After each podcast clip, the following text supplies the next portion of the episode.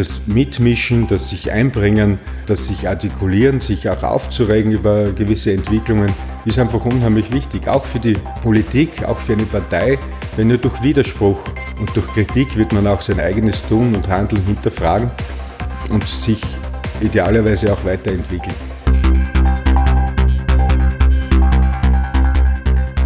Stimmrecht, der Podcast der Steirischen Volkspartei. Stimmrecht bedeutet, wählen zu dürfen. Stimmrecht bedeutet aber ebenso, nicht nur zu reden, sondern auch etwas sagen zu wollen. Hören Sie rein und hören Sie zu. Wir bringen Ihnen die Politik und ihre Menschen näher.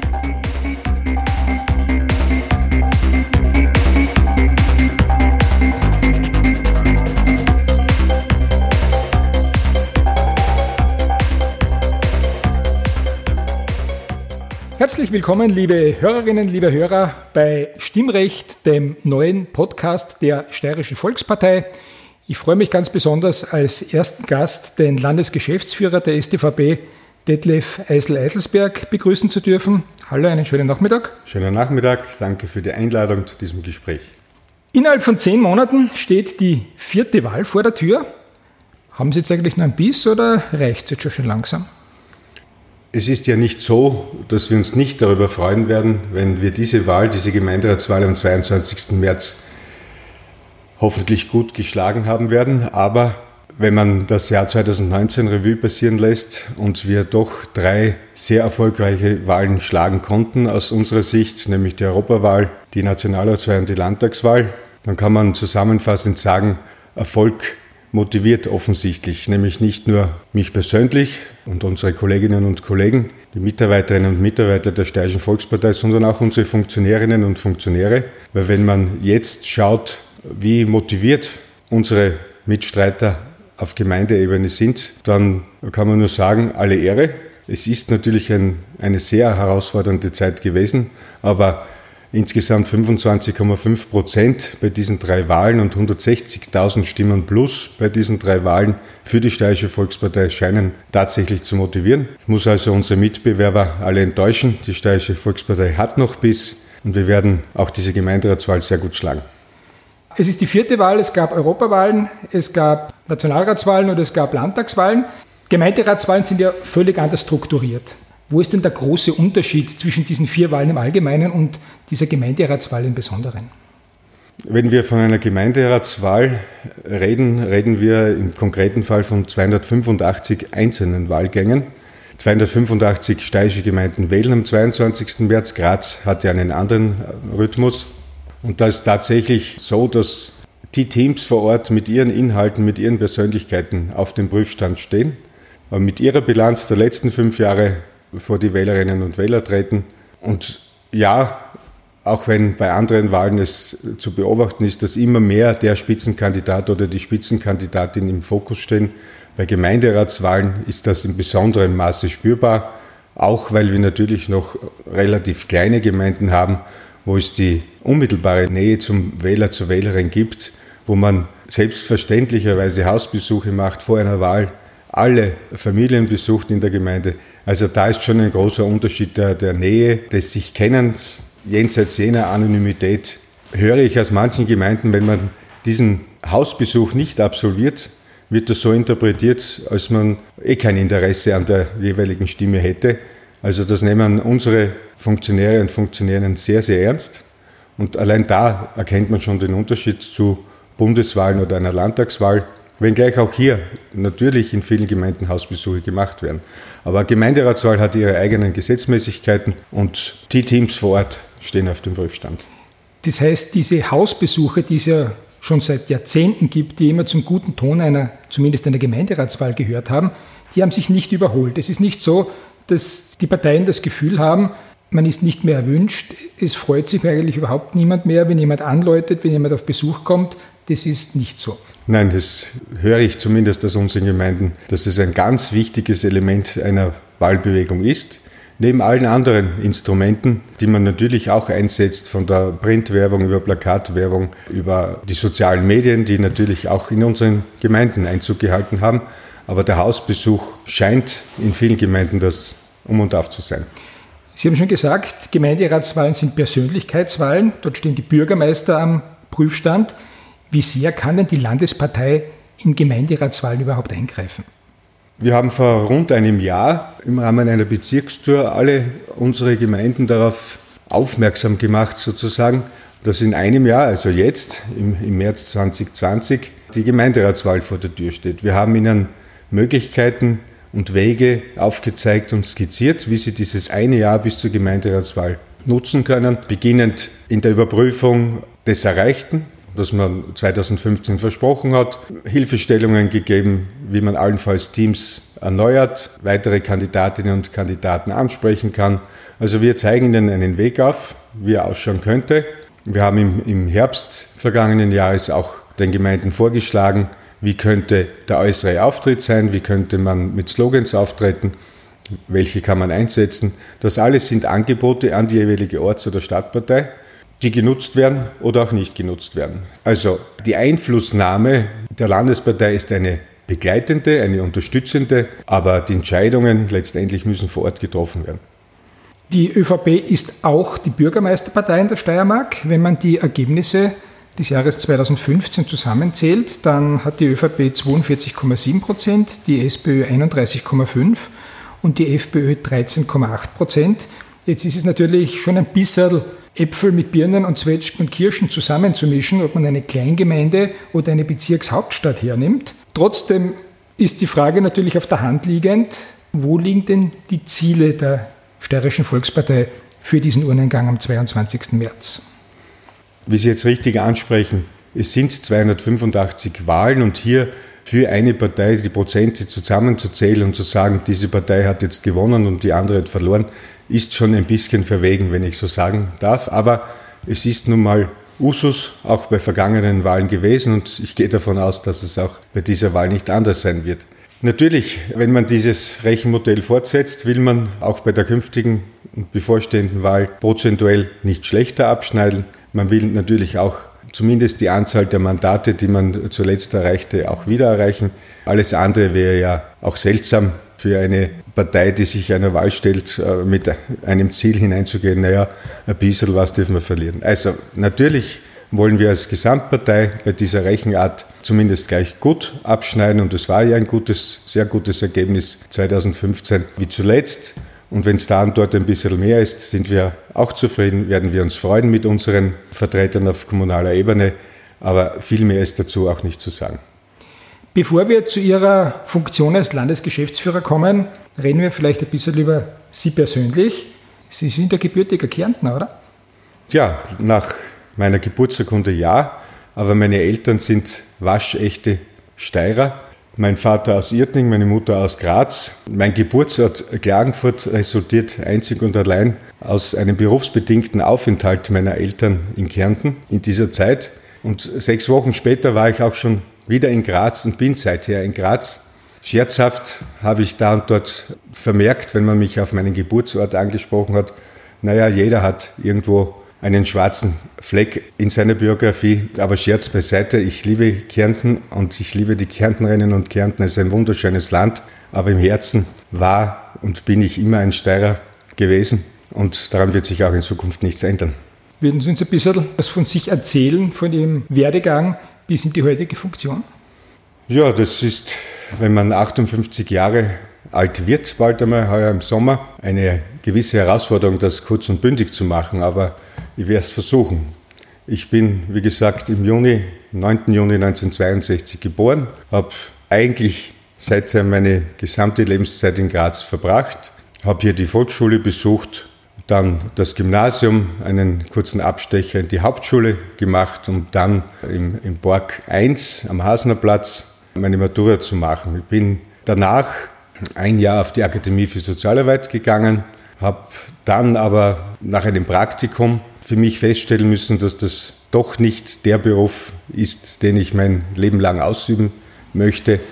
Und habe dann im August 1982 beim Land Steiermark begonnen in der Abteilung für Straßenplanung dort im Referat für Anrainer und Umweltschutz und dort war ich dann zehn Jahre tätig. Dieses Referat Anrainer und Umweltschutz befasste sich mit dem Thema Lärmschutz an Straßen, ein Thema, das damals erst so richtig aufkam.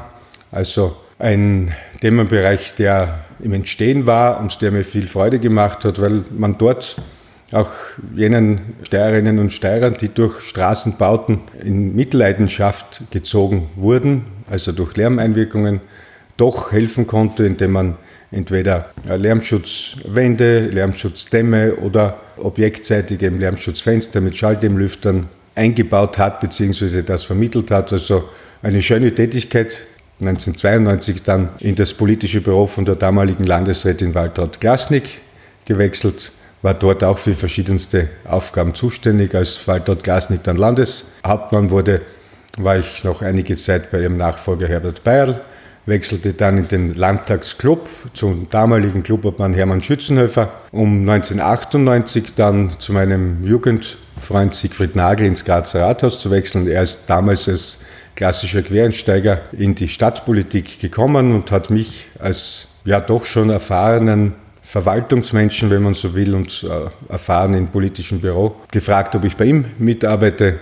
Das habe ich dann auch fünf Jahre gemacht in seinem Büro, um dann 2003 nach einer erfolgreichen Gemeinderatswahl von ihm gefragt zu werden, ob ich nicht dann selbst Stadtrat in der Grazer Stadtregierung sein wollte. Ja, das war ich dann fast elf Jahre lang, ganz konkret zehn Jahre und zehn Monate, um im Jänner 2014 in die Steirische Volkspartei, in die Landesparteileitung zu wechseln. Im November 2017 sind Sie dann in den Bundesrat gewechselt. Das war dort aber ein sehr kurzes Gastspiel, oder? Ja, dieser Wechsel hat mehr oder weniger nur auf dem Papier stattgefunden. Das hat eigentlich mit Fristenläufen zu tun. Ernst Gödel war ja zu dem Zeitpunkt Bundesrat, ist dann aber nach der Nationalratswahl in den Nationalrat gewechselt. Ich war zu diesem Zeitpunkt sein Stellvertreter im Bundesrat und das Gesetz sieht vor, sobald jemand dort ausscheidet, rückt automatisch der Stellvertreter in die Funktion des Bundesrates. Zu diesem Zeitpunkt war allerdings auch schon geplant, dass Christian Buchmann sein Landtagsmandat zurücklegt und in den Bundesrat wechselt. Sozusagen habe ich dann aus, aus terminlichen Gründen wenige Wochen dieses Bundesratsmandat ausgeübt, um dann plangemäß eigentlich in den Landtag einzuziehen. Das ist nicht anders gegangen aufgrund der gesetzlichen Rahmenbedingungen. Aber ja, es stimmt, in meiner politischen Biografie war ich auch eine kurze Zeit lang Bundesrat. Und Sie haben dann automatisch das Mandat von Christian Buchmann im Landtag angenommen? Ich war der nächstgereihte auf unserer Regionalliste Graz-Graz-Umgebung. Und schon 2015 wäre es ja geplant gewesen, dass ich dieses Landtagsmandat erhalte. Allerdings ist diese Wahl nicht so ausgegangen, wie wir es uns gewünscht hätten. Ich glaube, 320 Stimmen haben auf dieses Mandat für Graz gefehlt. Und so hat es dann einige Zeit gedauert, bis ich dann tatsächlich in den Landtag gekommen bin. Eisel Eiselsberg ist ein ungewöhnlicher Familienname. Woher stammt der eigentlich? Ja, der Name ist tatsächlich äh, ungewöhnlich und bereitet auch vielen Menschen Probleme. Wenn man mich anspricht, mich anschreibt, habe ich im Laufe meines Lebens die kuriosesten Formulierungen bereits erlebt. Ja, es waren zwei Brüder, die Mitte des 17. Jahrhunderts vom Kaiser geadelt wurden um ihre Verdienste, insbesondere in der Salzwirtschaft, wenn ich so sagen darf. Damals wurden den beiden Brüdern der Titel Freiherr verliehen und auch die Führung des Namens mit einem von versehen. Und die Familie hieß ursprünglich von Eiselsberg. Und wie es dann mit der Monarchie geschehen war, wurde der Familie eingeräumt, diesen Doppelnamen zu führen. Also statt Detlef von Eiselsberg, was ja sehr spannend klingen würde, meine ich, heißen wir jetzt Eisel Eiselsberg.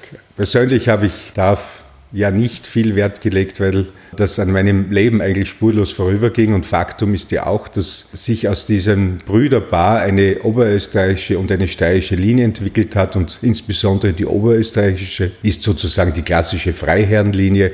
Die Steirer haben es da kleiner beigeben müssen. Wenn Sie nicht in Ihrer politischen Funktion tätig sind und ein bisschen Freizeit haben, wie sieht diese Freizeit bei Ihnen aus? Also jegliche Freizeit verbringe ich wenn es irgendwie geht, an der frischen Luft, sei es beim Spazieren oder Wandern, sei es beim Radfahren, sei es beim Garteln oder Heimwerken oder sei es auch nur unter Anführungszeichen beim Sitzen in einer Buschenschank mit lieben Leuten, bei einem guten Glas Wein und einer guten Jause. Also die Luft, die frische Luft hat es mir angetan und dort wird man mich zumeist in meiner Freizeit finden. Jetzt kehren wir aber doch wieder zu Ihrem politischen Leben und zu Ihrem politischen Alltag zurück. Woher stammt denn eigentlich Ihr Interesse für die Politik? Ich war immer sehr interessiert an all dem, was rund um mich passiert. Alles, was direkt oder indirekt mein Leben betroffen hat, ist bei mir nie ohne Kommentar über die Bühne gegangen, wenn ich so sagen darf.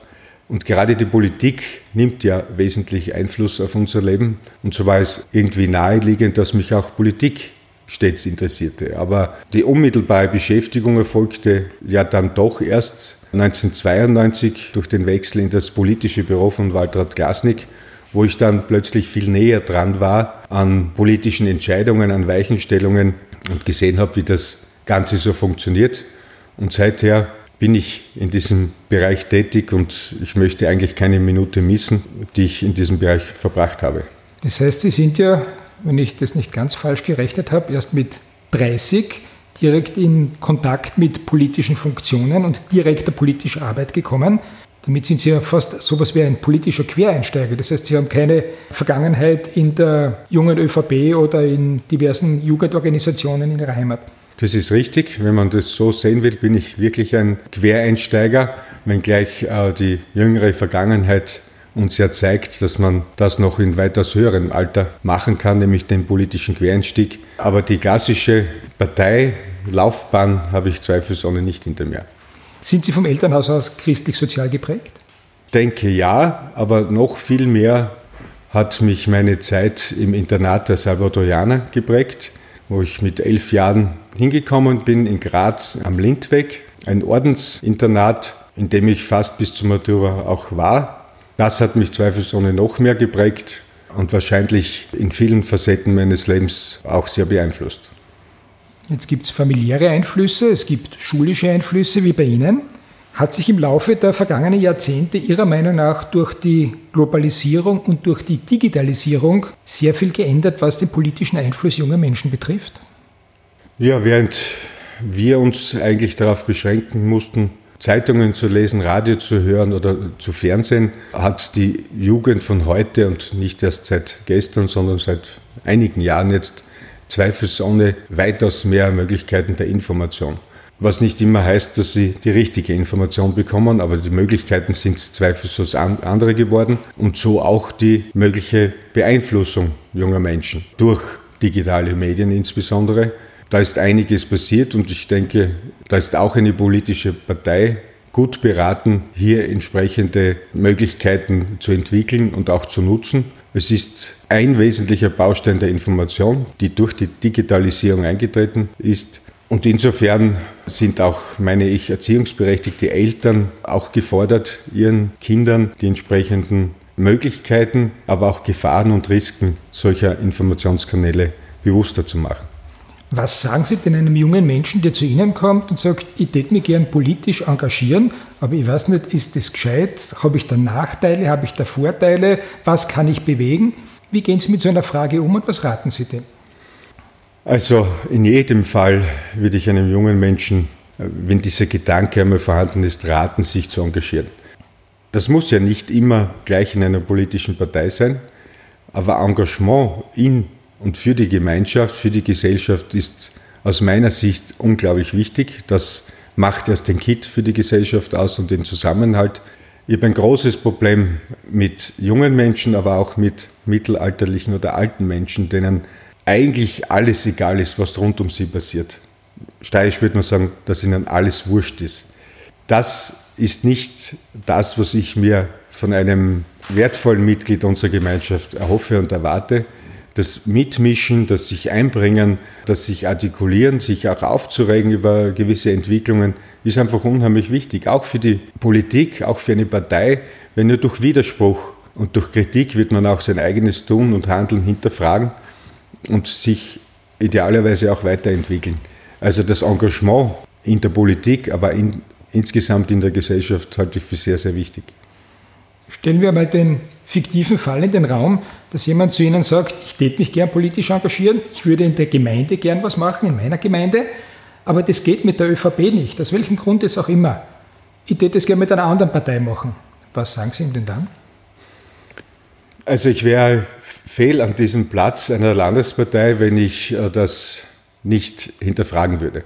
Ich würde mit dem jungen Menschen einfach im Rahmen eines Gespräches zu klären versuchen, was denn an dieser ÖVP auf Gemeindeebene nicht passt, warum man sich dort nicht einbringen kann und würde natürlich versuchen, diese Barrieren, diese Hindernisse abzubauen durch persönlichen Kontakte zu unseren Vertretern auf kommunaler Ebene durch das eine oder andere Gespräch. Sollte das dennoch nicht gelingen, ist mir jeder junge Mensch lieber, der sich auch in einer anderen politischen Partei engagiert, als in der ÖVP, weil das Engagement ist das Wichtigste in diesem Fall. Und man weiß ja nie, was die Zeiten bringen. Es kann ja durchaus auch sein, dass sich da die Einstellung gegenüber der örtlichen ÖVP im Laufe der Zeit ändert, man vielleicht die eine oder andere Enttäuschung von der gewählten Partei erlebt und dann zur Einsicht kommt, die ÖVP auf Ortsebene ist doch die bessere Wahl.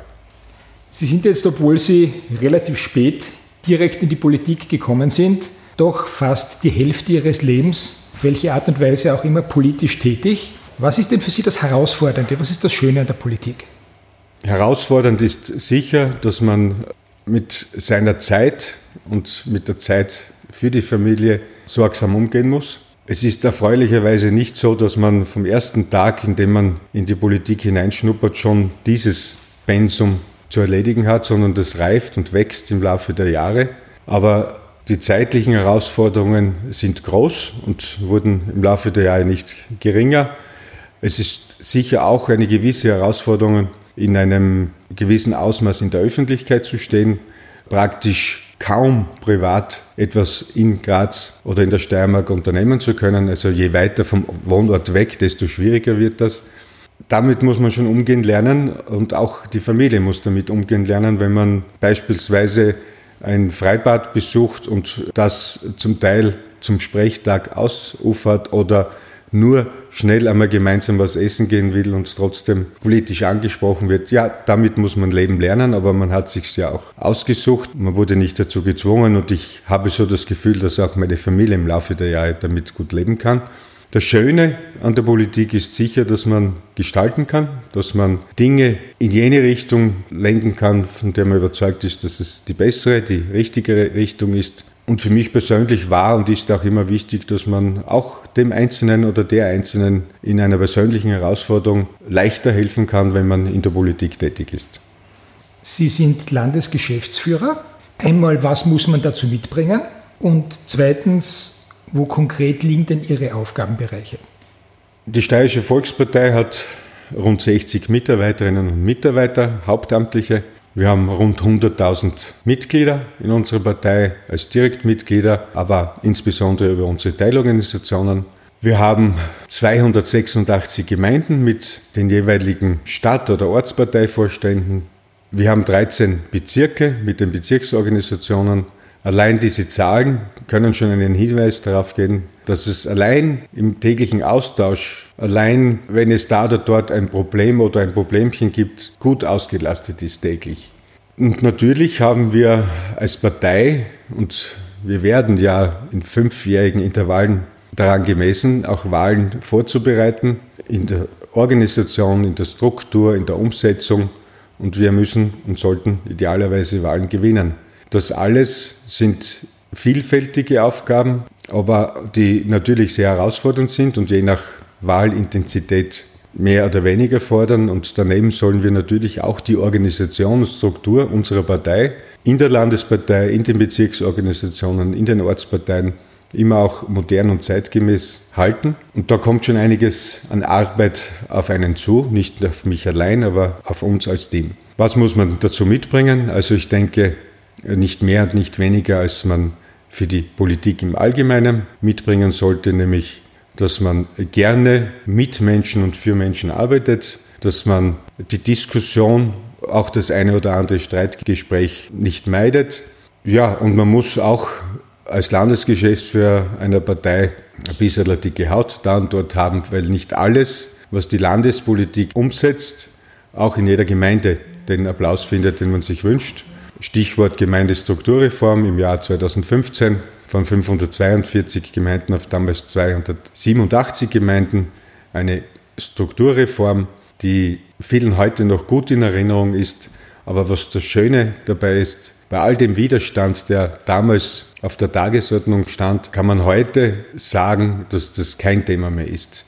In vielen Gemeinden höre ich heute, warum habt ihr es damals nicht noch größer angelegt? Diese oder jene Gemeinde hätte doch so gut zusammengepasst. Das gibt mir auch die Zuversicht, dass auch politische Entscheidungen, die nicht nur von Zustimmung begleitet sind, am Ende des Tages dann doch von einer Mehrheit als positiv gesehen werden. Jetzt ist die ÖVP in der Steiermark in der glücklichen Lage, Regierungspartei zu sein. Besonders in Oppositionszeiten gilt ja der Landesgeschäftsführer doch als der Mann fürs Grobe. Das haben Sie bis jetzt noch nicht wirklich zeigen müssen.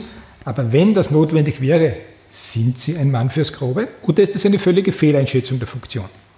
Manche Parteien und manche Kollegen in den anderen Parteien mögen diese Einschätzung für diese Position haben. Ich hatte sie nie und ich habe sie nicht. Ich glaube, dass man in dieser Funktion oder auch in anderen politischen Funktionen immer in der Sache hart sein kann, hart diskutieren kann und muss, um Entscheidungen ringen muss aber das heißt nicht, dass man grob ist gegenüber einem Mitbewerber als Person. Das heißt, ich kann völlig anderer Meinung sein mit Kolleginnen oder Kollegen anderer Parteien. Ich kann in der Sache die engagiertesten Diskussionen, die härtesten Diskussionen führen, aber das heißt nicht, dass wir uns nach dieser Diskussion nicht in die Augen schauen können und uns die Hände schütteln können und gegebenenfalls auch auf ein Getränk gehen können.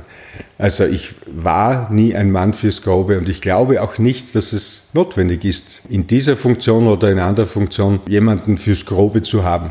Da wird es immer andere Möglichkeiten geben und ich persönlich habe es auch nie anders angelegt. Sie waren in der Stadtpolitik, Sie sind in der Landespolitik, Sie waren ganz kurz im Bundesrat. Sie werden jetzt 58. Das ist für einen Politiker noch kein Alter. Wo sehen Sie denn Ihre politischen Ziele? Dazu kann ich nur sagen, wo immer ich beruflich tätig war, und da meine ich jetzt nicht nur die Politik, habe ich versucht, an diesem Ort aktuell mein Bestes zu geben, was meine Aufgabenstellung ist. Und alles andere hat sich immer gefügt. Also ich denke auch mit 58 nicht darüber nach, wie meine politische Zukunft ausschauen kann. Das wird sich weisen. Ich bin überzeugt davon, dass wir einander noch öfters über den Weg laufen werden. Detlef Eisler-Eilersberg, ich bedanke mich sehr, sehr herzlich dafür, dass Sie mein erster Gesprächspartner beim Stimmrecht, dem Podcast der Steirischen Volkspartei waren. Ich bedanke mich auch sehr herzlich für die Einladung und für das sehr angenehme Gespräch. Vielen Dank und Ihnen, liebe Hörerinnen und Hörer, danke ich dafür, dass Sie dabei waren und ich freue mich, wenn Sie bei der nächsten Folge von Stimmrecht wieder einschalten. Sind Sie neugierig drauf? Sind Sie gespannt drauf, wenn wir Ihnen als nächsten Gast präsentieren?